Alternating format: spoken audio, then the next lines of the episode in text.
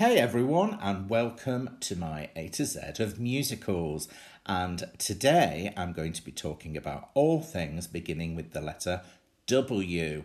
And there are so many that actually I find myself talking very quickly and running out of breath. So here we go. Letter W. I'm going to start today's letter W with a musical that actually I have never seen but would love to. And that's the 1948 Broadway hit show, Where's Charley? Now, if you don't know this show, it's based on a very, very funny play, Charley's Aunt by Brandon Thomas, written way back in 1892.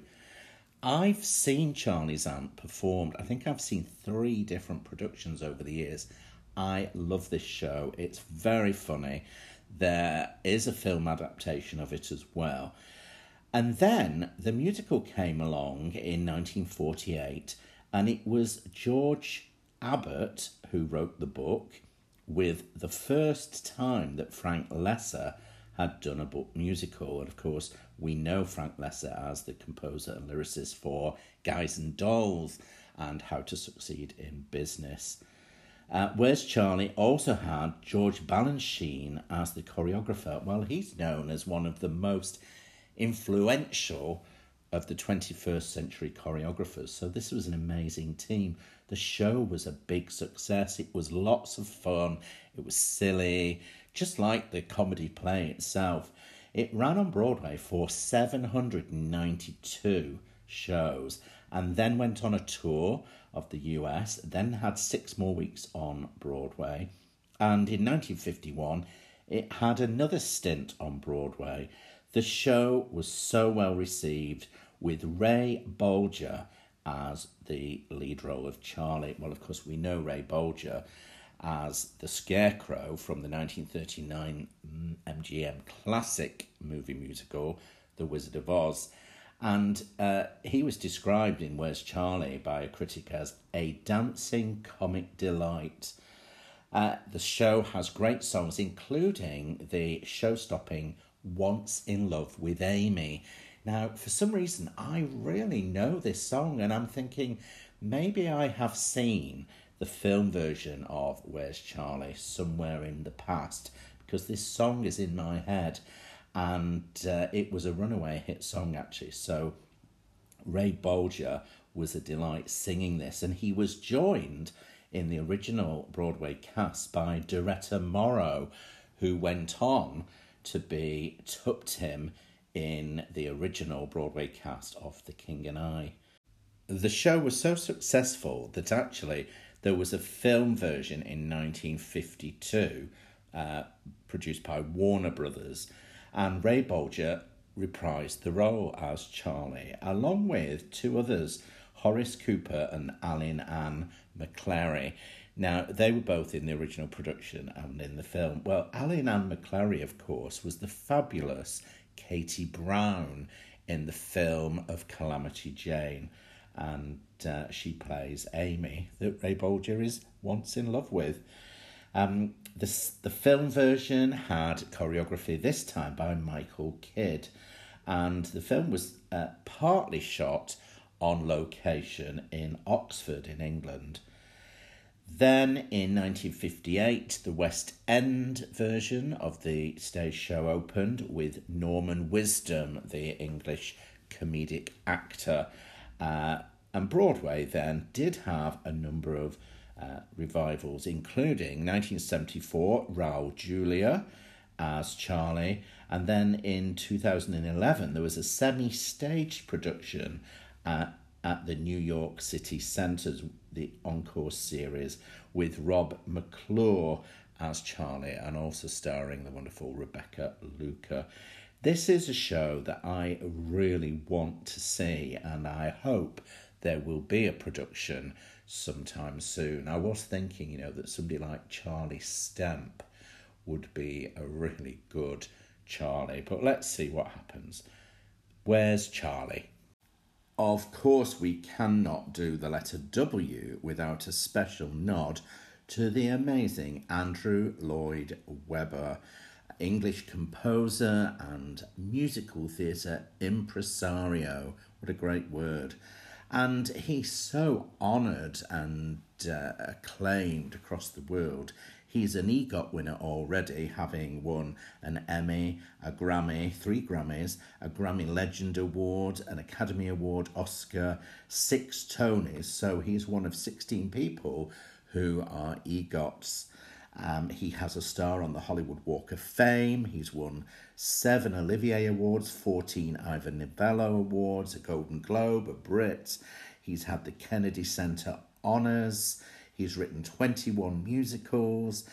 Oh, so many things. Absolutely incredible. And of course, there are three Andrew Lloyd Webber musicals beginning with the letter W. Can you remember what the three letter W Andrew Lloyd Webber musicals are?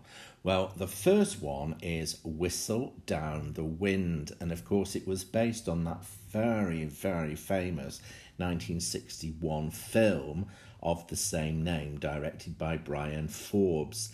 And it starred Alan Bates as the man and Hayley Mills as the child swallow. And it's the story really of how a group of children discover this man in their barn, and his first words are Jesus Christ. They think they found Jesus in their barn. It's an absolutely brilliant story. The film in black and white is amazing. It was nominated for lots of BAFTA awards that year. And uh, Bryan Forbes, who directed it, of course, went on to direct the Stepford Wives, and also the wonderful movie musical of The Slipper and the Rose, which I talk about in detail in the Letter S podcast. I thought I'd just mention Hayley Mills, of course, from the film of Whistle Down the Wind. She starred in the 1961 Disney film The Parent Trap, where she played twins, identical twins, and she sings with herself, Let's Get Together, yeah, yeah, yeah. And she also went on to star in the Australian production of The King and I. She played the part of Anna Leonowens and then went on a tour of the United States with it as well. And in 2001, Hayley Mills played the part of Desiree Armfeldt in a production of A Little Night Music in Seattle. Um, so Andrew Lloyd Webber paired up in an unusual pairing, really, with Jim Steinman. Of course, Jim Steinman, who famously worked with Meatloaf on the Bat Out of Hell uh, albums. And Whistle Down the Wind premiered in Washington, D.C. in 1996, with Davis Gaines playing the part of the man. Um, now, apparently, Andrew Lloyd Webber wasn't very happy with the casting of this production. It was being produced at the time by Harold Prince. And so when the show came to London in 1998, it was completely revised by Gail Edwards. And uh, so it was pretty much a new show, really. Uh, there was a concept album, because Andrew Lloyd Webber, as we know, likes his concept albums for shows uh, released in 1998, and it had a whole bunch of uh, well known pop singers from the UK but also around the world. Uh, Boyzone sang No Matter What. This is the Irish boy band, and this was their biggest selling record the, t- the whole time that the group were together. Uh, we also have Tom Jones singing. Tina Arena sings the uh, theme tune. Meatloaf sings on this album as well. So the show came to the West End at the Aldwych Theatre, and when it opened, it had been quite heavily reworked. It was much more successful in the West End than it had been on Broadway. This time with Marcus Lovett as the man and Lottie Mayor as Swallow. And I actually went to see the show uh, it had been there for a, a little while by the time I got to see it, and Glenn Carter was playing the man, and Laura Michelle Kelly was Swallow. And again, I've talked about Laura Michelle Kelly in the Letter K podcast. I've since seen her as Mary Poppins, the original Mary Poppins in the West End. I did see her in The King and I actually when it was on in Washington D.C.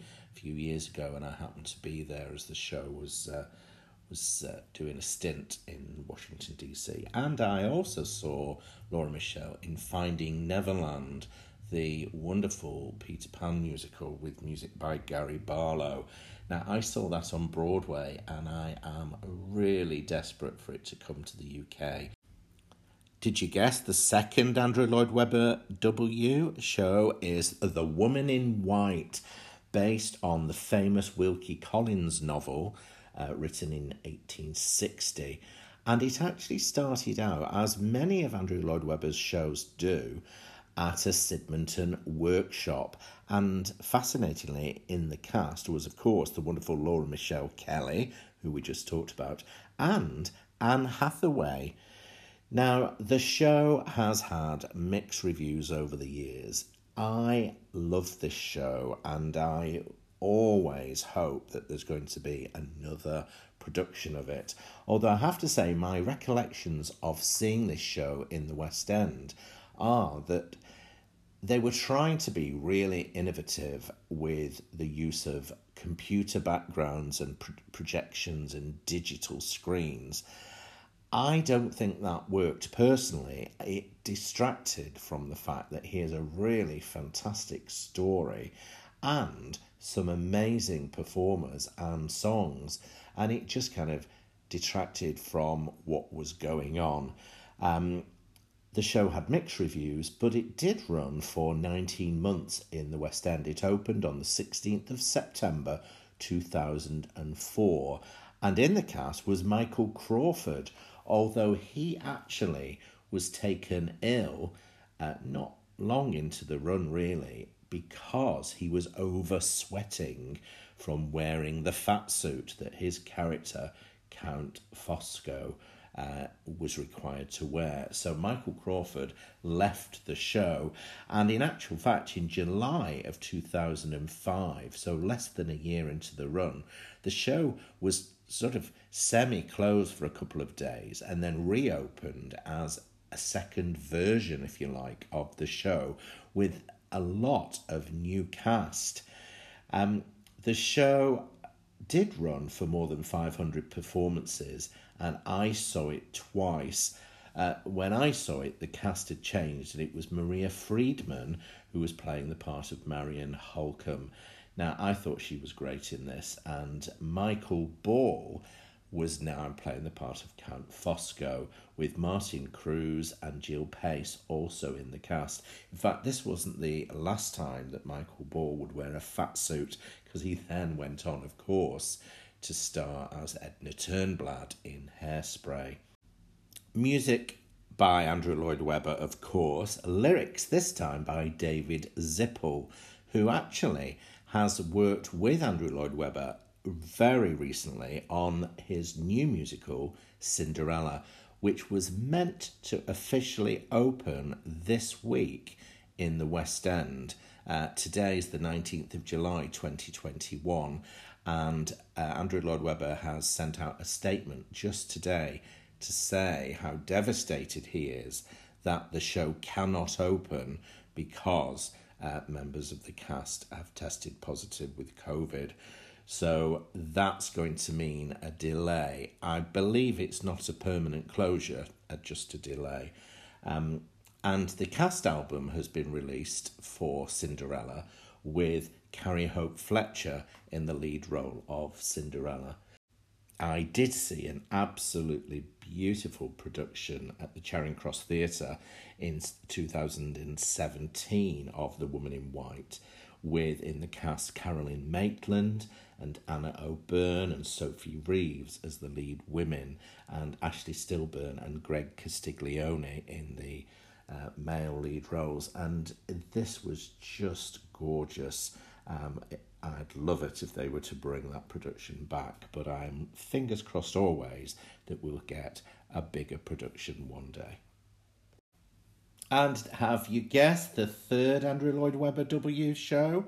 It's The Wizard of Oz. I suppose you could argue that's a bit of a cop out because it's not really his show, but he did bring The Wizard of Oz to the West End in 2011 at the London Palladium. And I am going to talk in more detail about The Wizard of Oz separately. So there you go. Three letter W musicals involving Andrew Lloyd Webber. Okay, so I've decided to do this a little bit differently today. I've invited somebody to join me, and that's the first time. So, here on my A to Z of musicals, we have a guest. It's my lovely husband, Shawnee. Hey, Shawnee. Hello. Hello. um, I've invited you to help me talk about The Wizard of Oz. And let's find out why, first of all, The Wizard of Oz is something that you hold near and dear, why it's special to you. Can you tell us a bit about oh, it? Oh, well, where do you start with The Wizard of Oz? Um, firstly, I know you don't rank it all that high, do you? Yeah, I like The Wizard of Oz as a film. I don't love it, but there are parts that I love, whereas I think you feel very differently, don't you? I love it as a musical, but I love it as a film even more, if that makes sense. As a f- musical film, Sound of Music for me would trump it. Okay. But I just think as a film, it's got the whole package, and it it's been so culturally re- relevant that film. Its echoes have been felt down the years and still being felt now. I mean, in that episode of Loki last night, there was a reference to the man behind the curtain. oh, It's gosh, been so far-reaching. Those characters are the strongest set of characters I can think of in the film. Dorothy, the Tin Man, the Scarecrow, the Lion, the Wicked Witch, who's a phem- phenomenal villain, amazing, and the Wizard, of course. Well, let's just take it back then, because you're you're saying you know these characters have Mm-hmm. have kind of had a, an impact through o- over the years. Oh, so the book, the original source, the Wonderful Wizard of Oz, was Mm. written in um eighteen uh, in nineteen hundred. Mm. So that's over hundred years ago by um, L. Frank Baum. Mm. And you're right. I mean, these characters, people know them and and hold them dear to their hearts. Really, uh, you mentioned the witch. Tell me your memories, if you can, of seeing her. Did you, do you remember seeing the film the first time, or? I don't remember seeing it the first time. I remember watching it several times as a child and being terrified by the witch and those talking trees. Absolutely terrified by them. they were scary. she is she's just one of the great screen villains she's absolutely amazing I found out when I was doing my research that you know her line when she says, "I'll get you, my pretty, and your little dog too." That was ranked 99th in the American Film Institute most memorable movie quotes um, back in 2005. I actually am surprised it was 95 because everybody knows that line, don't they? And I mean, I've found myself saying that sometimes. um, do you know anything about the actress that played the margaret witch? hamilton Yeah. um, apparently during the making of the film she received very bad burns didn't she at one point Yeah, so there what I found out is first of all, she had two stunt doubles, if you like.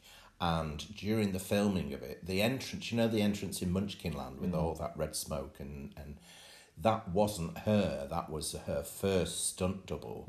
And the stunt double got injured. Then on the filming of the exit from Munchkinland, she got badly burnt. In fact, she had uh, second degree burns on her face and third degree burns on her hand. And actually, Margaret Hamilton had to be off work and in hospital for six weeks. So, you know, you think about health and safety now and the films, mate, there's no way that would have happened. And she only came back to film the rest of her scenes on the understanding that she wouldn't have to do any more um, fire uh, scenes. And she did say in an interview years later, you know, I said to them, I'm not going to sue because I know that that would damage my career and I'd never work again. Whereas now you think it's, it's nothing like that, is it? Uh, she was so brilliant in that film. I mean, her performance, isn't it, just great? and she has some fantastic moments, as do all the characters, of course. There's just a tiny little moment when um, I think it's before they find the Tin Man, Dorothy and the Scarecrow walking through the woods, and she's there in the background hiding behind Yeah. a cottage. Look, so many little moments like that, and her castle. What a fantastic set that is! You know, with the background and the flying monkeys, and And of course, we've both seen Wicked, the musical, which we'll talk about in a second. But the scene in that castle, that is very reminiscent of the set for Wicked, I think, or a lot of the set of Wicked. Um, interestingly, the character that she plays, Margaret Hamilton also plays Miss Gulch uh, on her little bike, going into um, the, those opening black and white scenes, and she's uh, being chased, isn't she, by Toto the dog. Her character apparently was called Almira, Almira Gulch, which I never really picked up on. Um, and you watch Wicked, and she's called Elphaba, so there's no kind of. I don't know whether it's. Uh, Well, isn't Elphaba so called because of L. Frank Baum? Baum, rather. Elphaba, that's right. Yeah, I did know that. I forgot. Well done. I'd forgotten that. El Frank. And Baum. it's funny, Miss Gulch um, is as vicious and nasty in her own way as the witch actually is, isn't Oh, she? But all the characters have their, you know, the parallels, don't they, in um, Munchkin Land, which I didn't pick up on for years as a child. I never knew that Hickory were, or Zeke Oh, and yeah. so on were actually those characters. I never picked up on that, but you couldn't help but pick up on Miss Gulch being the Wicked Witch because Dorothy looks out the window, of course, and sees her transform, which. Again, you look at that now, it's nothing that effect. I mean, it was done how many years ago? Over 17 years ago it's 82 years that now. long, gosh. But it, as a child watching that, it's amazing. It's terrifying. It's terrifying from this nasty woman, but a prim and proper woman, being transformed into al- almost ultimate evil. Yeah. Really. And one of the things, obviously, about this film, it's a musical, so it had great songs. Not that many songs, really. When you watch it now, you think it's not like song after song, but some absolute belters, aren't there? Um, Harold Arlen wrote the music, and E.Y. Harburg wrote the lyrics for the songs there. Um, is there a song or a piece of music in that film that really stands out to you? All Over the Rainbow is a, a masterpiece of songcraft, isn't it? It's a wonderful, wonderful song with, you know, so many meanings to so many people. Um, but, you know, you know, there's a, a song like Follow the Yellow Road isn't a long song, but it's, it's great and it just sets up the whole journey aspect of the film so well. Well, it's joyous as well, Yes, isn't it? The sound of of the Munchkins and that unique sound that they created.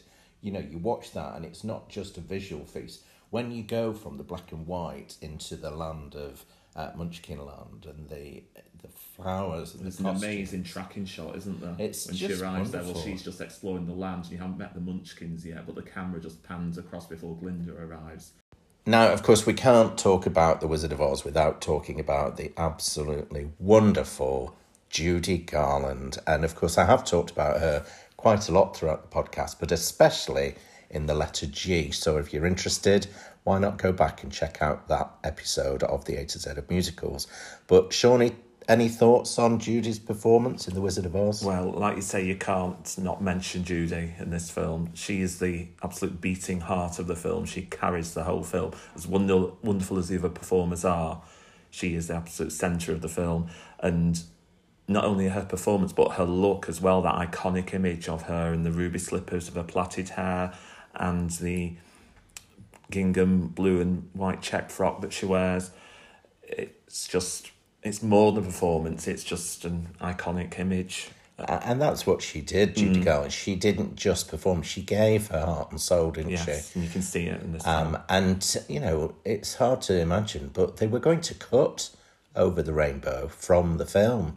Uh, I mean, imagine the film you without. can't imagine it without it, can you? No. Uh, so they're the wonderful Judy Garland.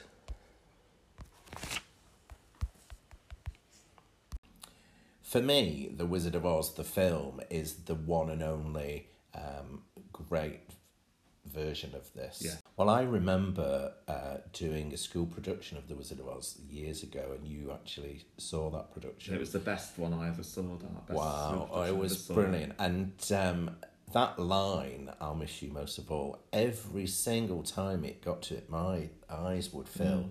Uh, not that that's unusual. Mm. Not but- hard, that? So, uh, well, thanks for joining me. I hope it, uh, you've enjoyed being part of the podcast. And there we have everyone, The Wizard of Oz.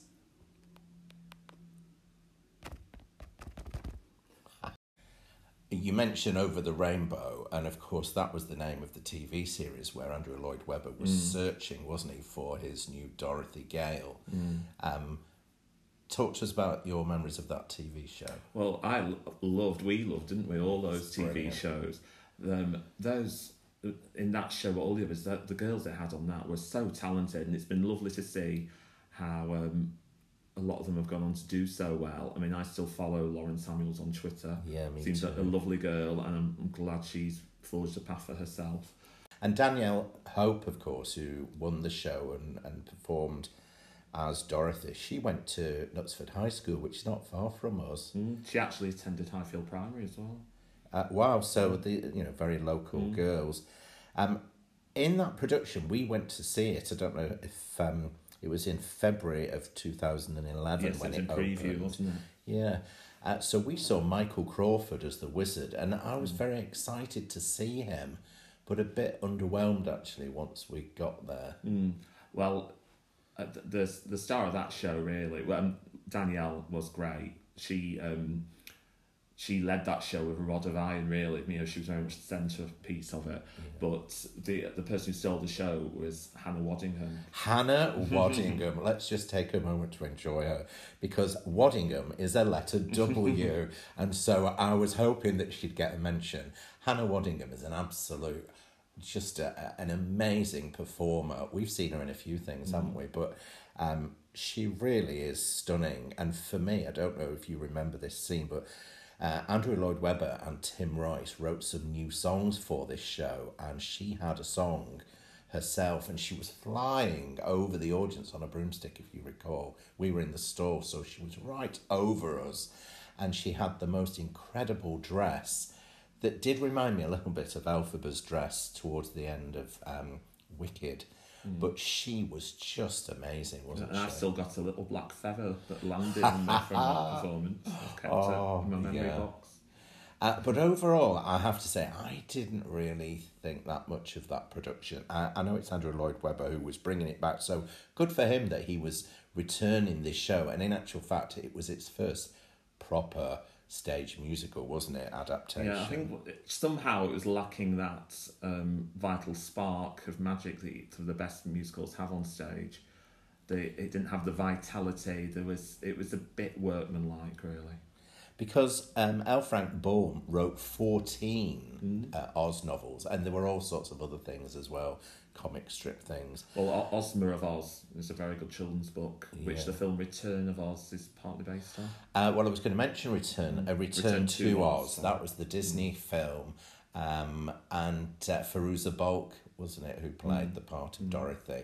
And I've mentioned her actually in a previous podcast because she starred with Tim Curry in that wonderful TV adaptation of The Worst Witch. Oh, that was great! I love that. Diana Rigg. As Diana well. Rigg as Miss Hardbroom as well. So, uh, well, thanks for joining me. I hope it, uh, you've enjoyed being part of the podcast.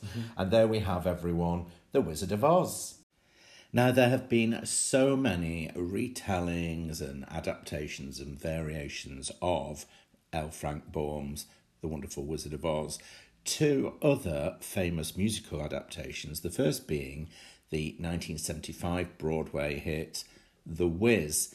It actually started in October 74 as a, a in Baltimore as a tryout before going to Broadway, and then Philadelphia as well, and opened on the 5th of January 1975. The Wiz, full title The Wiz, the Super Soul Musical Wonderful Wizard of Oz, there's a mouthful, with music and lyrics by Charlie Smalls. Now, Charlie Smalls actually was only 43 when he died, and he was working on another musical, but this is the, the famous piece that he worked on. And The Wiz is a, a retelling of The Wizard of Oz in the context of African American culture. In fact, it was a huge breakthrough for Broadway with an all black cast and has continued to be an all black cast ever since. The show on Broadway won seven out of its eight Tony nominations, including Best Musical and Best Score by Charlie Smalls. It had Stephanie Mills in the role of Dorothy, and Andre de Shields played the Wiz. Of course, he originated the role of Hermes fairly recently in Hadestown and won the 2019 Tony Award for Best Actor in a Musical that year. The Wiz ran for 1,672 performances. That's over four years' worth of The Wiz. And in 1978, of course, there's the famous film adaptation starring Diana Ross as Dorothy and Michael Jackson as the Scarecrow. And it had a great cast, including Richard Pryor as the Wizard and Lena Horne as Glinda. But the film was a critical and commercial failure. Now, I have seen the film and I didn't think much to it. In fact, if I'm not mistaken, I think I fell asleep. I've never seen it on stage. Uh, well, having said that, I did see a high school performance of it once, but um, I did watch The Wiz live back in December 2015 when the NBC broadcast it as part of their live musicals series produced by Craig Zadan and Neil Meron. And Stephanie Mills, who'd originated Dorothy, actually played Aunt Em in this Wiz Live.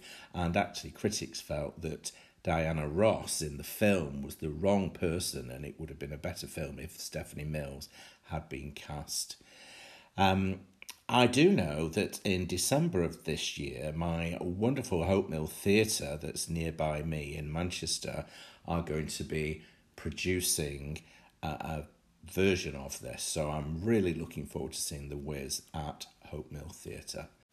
My next alternative take on The Wizard of Oz is, of course, the 2003 massive, successful Wicked. This opened in October 2003 and is based on the book Wicked The Life and Times of the Wicked Witch of the West by Gregory Maguire. Now, if you haven't read this book, it is brilliant. It's actually far, far better than the story of Wicked the Musical. But Wicked the Musical for me is just, uh, it's a lovely nod, an homage to The Wizard of Oz. It's got some fantastic songs, music and lyrics by Stephen Schwartz. And I talk about Stephen Schwartz in the letter S podcast and actually in several episodes as well. And it didn't get great reviews initially. They were fairly lukewarm reviews, and this was the an example of a show that beat the critics because the audience disagreed, and actually they came out in their uh, thousands to see this show. And I suppose I'm one of those people because I just kept going back. I saw Idina Menzel when she came over to the West End. She opened the show, and I saw her in October 2006 at the Apollo Victoria Theatre as Elphaba. And I absolutely love Idina Menzel. I talk about her in the Letter M podcast. She was stunning, in my opinion, as Elphaba, and she was joined by the wonderful Helen Dallimore, the Australian uh, performer, as Glinda, with in the cast Nigel Planer and Oliver Tompsett as Fiyero. Miriam Margolyes was the original Madame Morrible in the West End. It was just a, a wonderful show, and it show, it tells how all is not what it seems in the world of Oz. Uh, when the show opened on Broadway, it actually won three out of ten Tony nominations. Uh, Idina Menzel for Best Actress in a Musical, Best Costume Design, and Best Scenic Design. I have seen some absolutely brilliant performers playing Elphaba and Glinda over the years. I think my favourite Elphaba is Kerry Ellis, and I've seen her quite a number of times. She is brilliant. What a stunning performer, fantastic voice, and she just was, she gave it everything to this part. Um, I've also seen Diane Pilkington as Glinda. She was fantastic. My favourite Glinda is Louise Dearman. What an actress. And she's the only person actually in the world to have played both Elphaba and Glinda. I've also seen the fantastic Rachel Tucker as Elphaba. She was brilliant. Ashleigh Gray, uh, Susanna Stevenson, Emily Tierney, loads of great people. I think my favourite Madame Morrible is the wonderful Susie Blake. My favourite song in Wicked is For Good. This is the song that Elphaba and Glinda sing towards the end of the show, and it shows how they have developed and grown, not just as individuals, but as friends. And that's one of the key messages about this show friendship and genuine uh, love. And I, I really enjoy this show. So there you go three letter W Wizard of Oz, The Wiz, and Wicked. Every Christmas, I like to sit and watch the 1954 Paramount movie musical White Christmas. Oh, it's such a great film. It's such a great Christmassy feel to it. And it never ceases actually to get me in the Christmassy spirit, with the wonderful Irving Berlin providing the music and lyrics. And actually, this was Irving Berlin's last full movie score, and he wrote nine new songs as well as using some of his uh, back catalogue as well. And of course, it's filled with great songs. The most famous, of course, being the title song, White Christmas. And this appeared for the first time back in 1942 in the film Holiday Inn. And it was interestingly sung by Bing Crosby, who sings it again in this White Christmas film. Actually, Bing Crosby was joined by actress Marjorie Reynolds singing this together.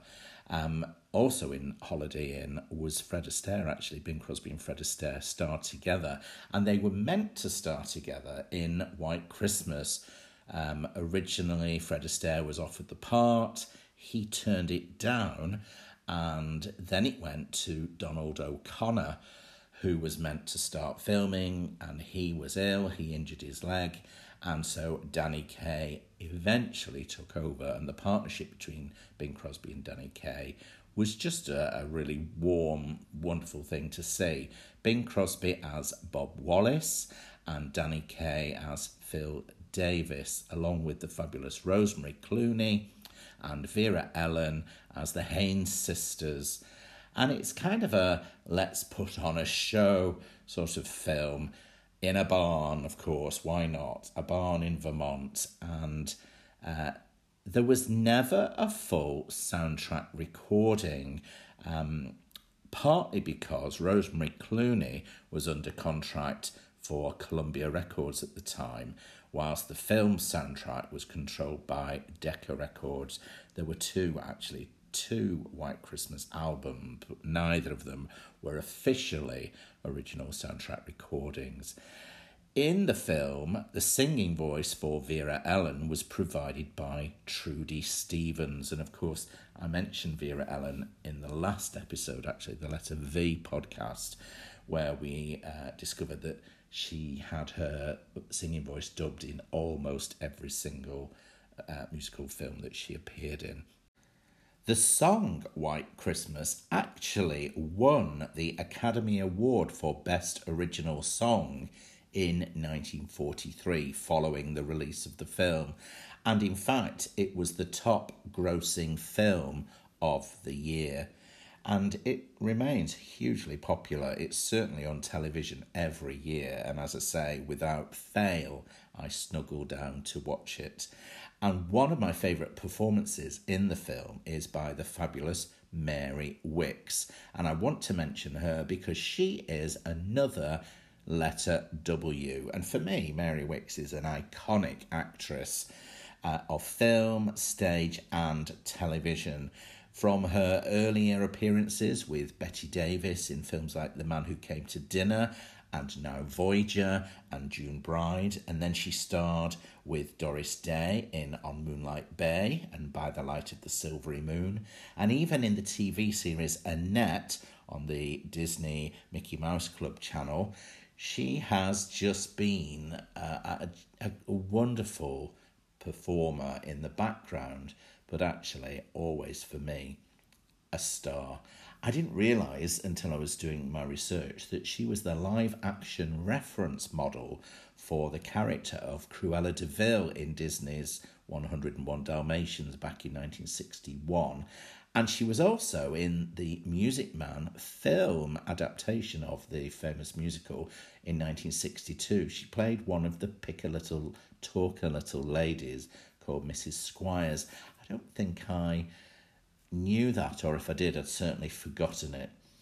Um, Mary Wickes was on Broadway in 1979 in a revival of Oklahoma as Aunt Ella. And I think one of her most famous and memorable roles in her later years was in Sister Act and the sequel Sister Act 2, Back in the Habit, where she played Sister Mary Lazarus.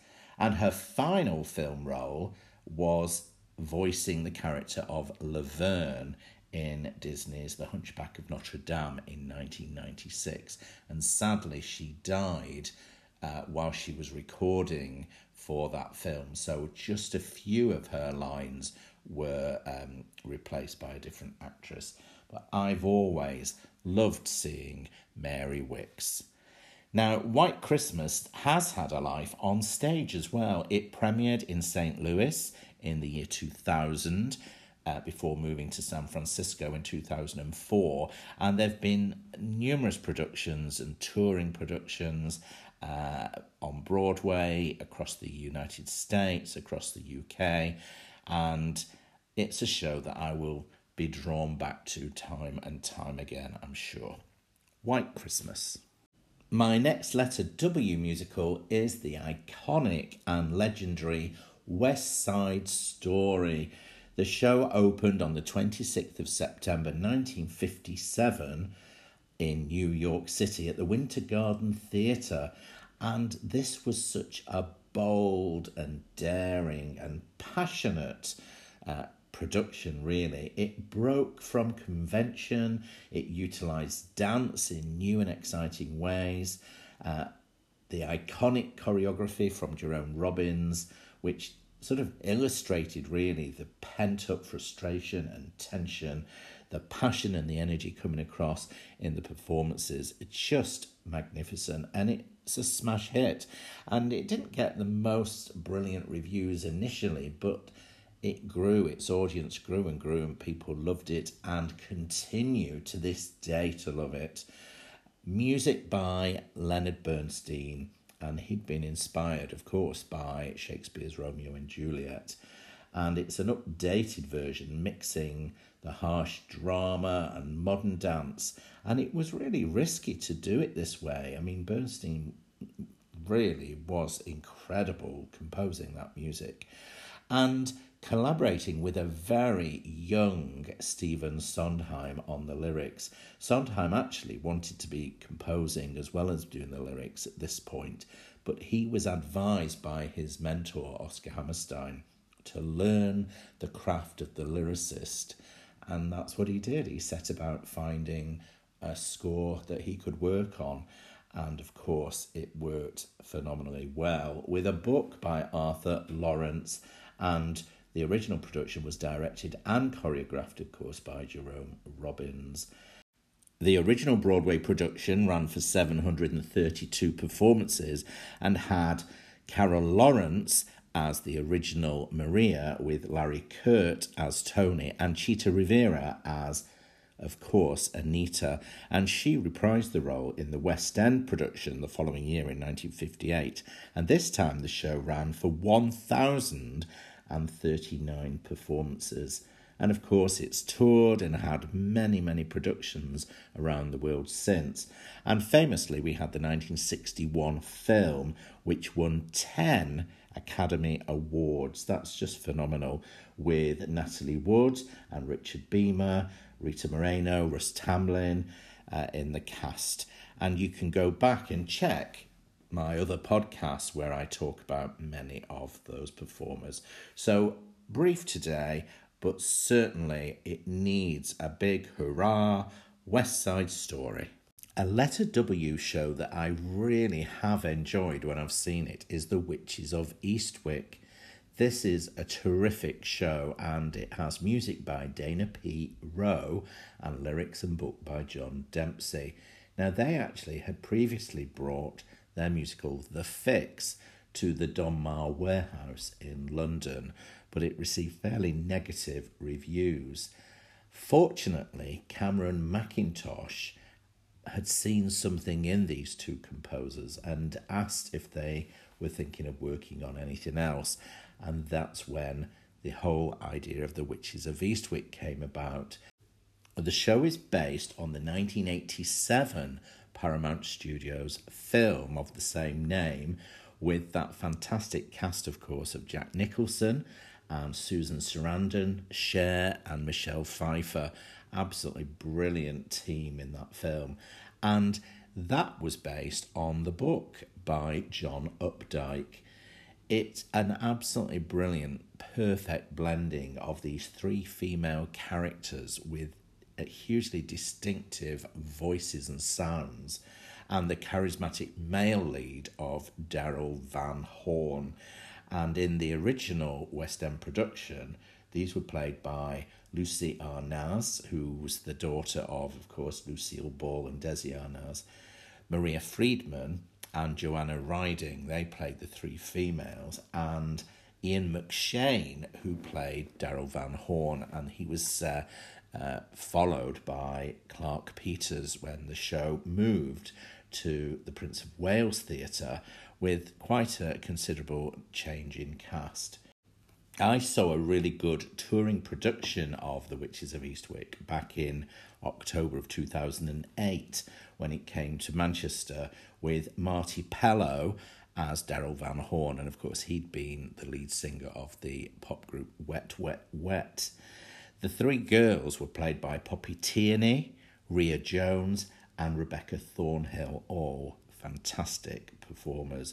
And then I saw a much smaller performance production of this at the Watermill Theatre in Newbury in August of 2013. And this was a really gorgeous production with Alex Bourne playing the lead role of Daryl Van Horn, with Tiffany Graves, Poppy Tierney again, and Joanna Hickman as the three ladies. And Rosemary Ash actually reprised her role as Felicia. She'd been in the original West End production.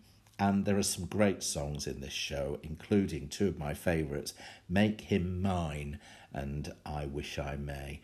Definitely worth a mention today, and if you can get a chance to see a production of The Witches of Eastwick, it's great. If I said sugar, butter, flour, or even if I sang it, what would I be giving you the ingredients for? Well, actually, it would be a cake, not a pie, even though the story of Waitress the musical is about Jenna Hunterson, who bakes pies. I love this show, and the music and lyrics are by the fantastic Sarah Bareilles. The show opened actually in Harvard University in August of 2015 before going to Broadway, where Jessie Mueller played the lead role of Jenna. Uh, Jessie Mueller, of course, had already won a Tony for her performance as Carole King in Beautiful, the Carole King musical back in 2014.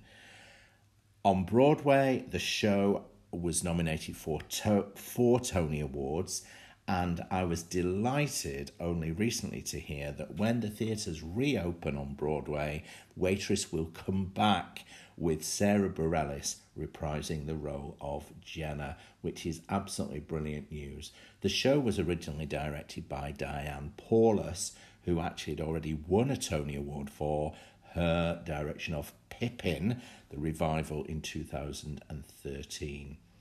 I've seen the show twice actually. I saw it on Broadway when we were on holiday in August 2017, Uh, this time it was Betsy Wolfe as Jenna, and she was brilliant. And then when the show came to the West End, I saw Katharine McPhee as Jenna with the amazing David Hunter as Dr. Pomatter. And I just think he's a great, great West End leading man. Sarah Bareilles released her fifth studio album, and it's called What's Inside Songs from Waitress. So if you wanted to, you can listen to Sarah Bareilles sing all of the songs and some songs that were cut from the stage show. Of course, it's based on a 2007 film called Waitress, which was written by Adrienne Shelly, and tragically, she was murdered in 2006 before the film was released. If you haven't seen the film, it's a really lovely, lovely romantic comedy, definitely worth a watch. And I have just booked tickets to see Waitress when it goes on tour around the UK later this year. And it will have the amazing Lucie Jones as Jenna with Sandra Marvin and Evelyn Hoskins and Matt Willis in the cast as well. My final letter W musical is Wonderful Town with music by Leonard Bernstein. And apparently, he only had four weeks to write the entire score for this show, which is incredible. And he worked with uh, Betty Comden and Adolph Green, who wrote the lyrics and the book. And of course, they'd worked together already on the fabulous On the Town. Wonderful Town opened on the 25th of February 1953 with Rosalind Russell as the lead female, Ruth Sherwood. The story is about two sisters, Ruth and Eileen, who arrive in New York looking to make their fortune. And they've come from a small town in Ohio, and it's not quite what they were expecting. And there is a film actually called My Sister Eileen, which was also released in 1953 by MGM. Uh, with songs this time by Jule Styne, and it's the same story basically. Now, I know that my lovely Twitter friend Elena will be cross with me if I don't mention the 2004 production on Broadway, starring the fantastic Donna Murphy as Ruth Sherwood with Jennifer Westfeldt as Eileen. And I saw a production actually in uh, Salford, near where I live, at the Lowry Theatre back in 2012, this time with Connie Fisher in the role of Ruth. And Connie Fisher came to uh, popularity in the UK as the winner of the How Do You Solve a Problem Like Maria search for the new Maria for The Sound of Music, Andrew Lloyd Webber's search show. And Connie Fisher was joined in that production by the amazing Tiffany Graves and Michael Xavier. So, a short mention, but an important one for Wonderful Town. Wow, letter W is busy, isn't it? There are so many that we haven't talked about yet. I probably could have done two podcasts for W. We haven't mentioned Nancy Walker, uh, remember her, this sour faced and gravelly voiced comedian? She was famous back in the 60s and 70s for TV comedies, including The Mary Tyler Moore Show and Rhoda. And also, she did quite a number of films back in the 1940s, musical films particularly. Girl Crazy with Judy Garland and Mickey Rooney, Best Foot Forward, Broadway Rhythm. In fact, Best Foot Forward was Nancy Walker's Broadway debut in 1941. She did On the Town and she starred in the 1944 production as Hildy Esterhazy and she was in the 1960 production of Do Re Mi. Nancy Walker.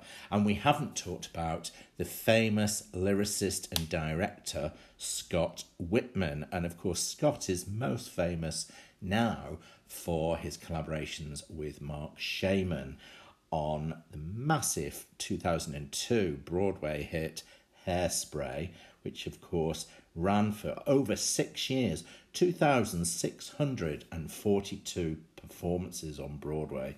And it came to the West End. And Michael Ball, in fact, who originated the role in the West End of Edna Turnblad, has just returned since the theatres have reopened after uh, the COVID restrictions have been lifted here in the UK. So Hairspray is alive and well in the West End as I record this podcast.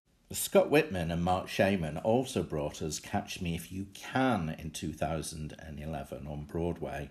That's not come to the West End yet. And in 2013, we had Charlie and the Chocolate Factory in the West End and then transferred to Broadway in 2017.